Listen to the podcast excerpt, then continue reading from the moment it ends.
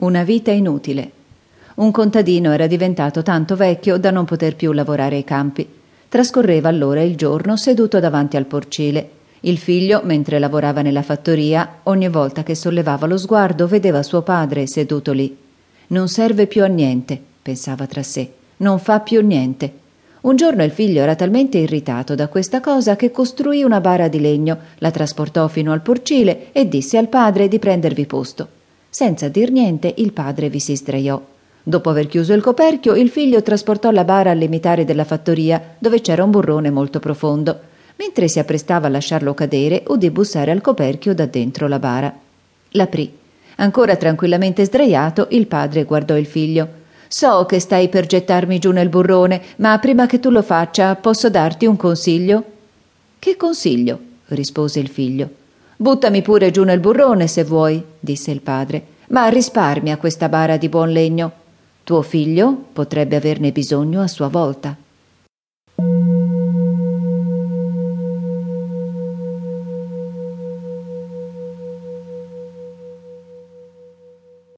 Prosperità. Un uomo ricco domandò ad un maestro zen di scrivere qualcosa che augurasse felicità e prosperità alla sua famiglia negli anni a venire. Doveva essere qualcosa che la famiglia potesse apprezzare per generazioni. Su un grande pezzo di carta il maestro scrisse Muoia il padre, muoia il figlio, muoia il nipote.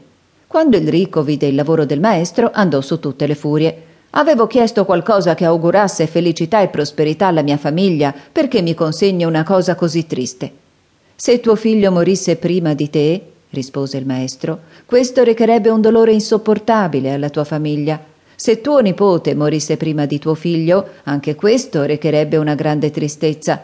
Se la tua famiglia, generazione dopo generazione, scomparirà nell'ordine che io ho segnato, seguirà il corso naturale della vita. Queste sono la vera felicità e la vera prosperità.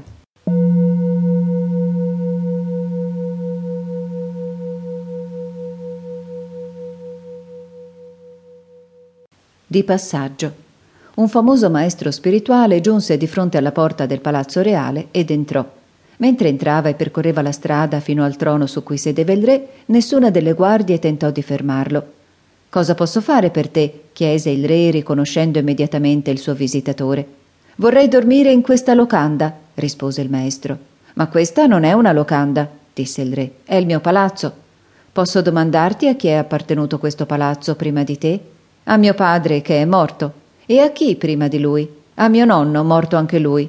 E tu dici che questo posto in cui le persone stanno per un breve momento e poi se ne vanno non è una locanda?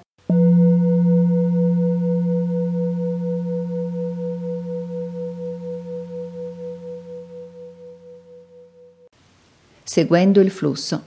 Una storia taoista narra di un vecchio che era caduto accidentalmente in un fiume dove la corrente impetuosa lo trascinava verso una cascata molto pericolosa. Gli astanti erano in apprensione per la sua vita. Miracolosamente il vecchio uscì vivo e senza ferite dalle acque sotto la cascata. La gente allora gli chiese come avesse fatto ad uscire sano e salvo. Mi sono adattato all'acqua, non ho cercato di adattarla a me. Senza pensare ho lasciato che mi modellasse. Mulinando con la corrente ne sono uscito fuori. Ecco come sono sopravvissuto.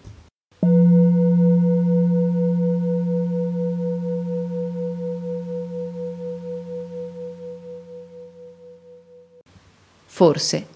C'è una vecchia storiella taoista che narra di un vecchio contadino che lavorava ai suoi campi da molti anni. Un giorno il suo cavallo fuggì. Avendo avuto notizia dell'accaduto, i suoi vicini andarono a fargli visita. Che sfortuna, dissero compatendolo. Forse, rispose il contadino. Il giorno successivo il cavallo ritornò, portando con sé altri tre cavalli selvaggi. Che fortuna! esclamarono i vicini. Forse, rispose il vecchio. Il giorno seguente, mentre cercava di domare uno dei cavalli selvaggi, suo figlio fu sbalzato a terra e si ruppe una gamba. I vicini tornarono a offrire la loro compassione per la sua cattiva sorte. Forse, rispose il contadino. Il giorno dopo alcuni ufficiali vennero ad arruolare i giovani per la guerra. Poiché il figlio del contadino aveva una gamba rotta, lo lasciarono a casa. I vicini corsero a congratularsi con lui per la sua buona sorte.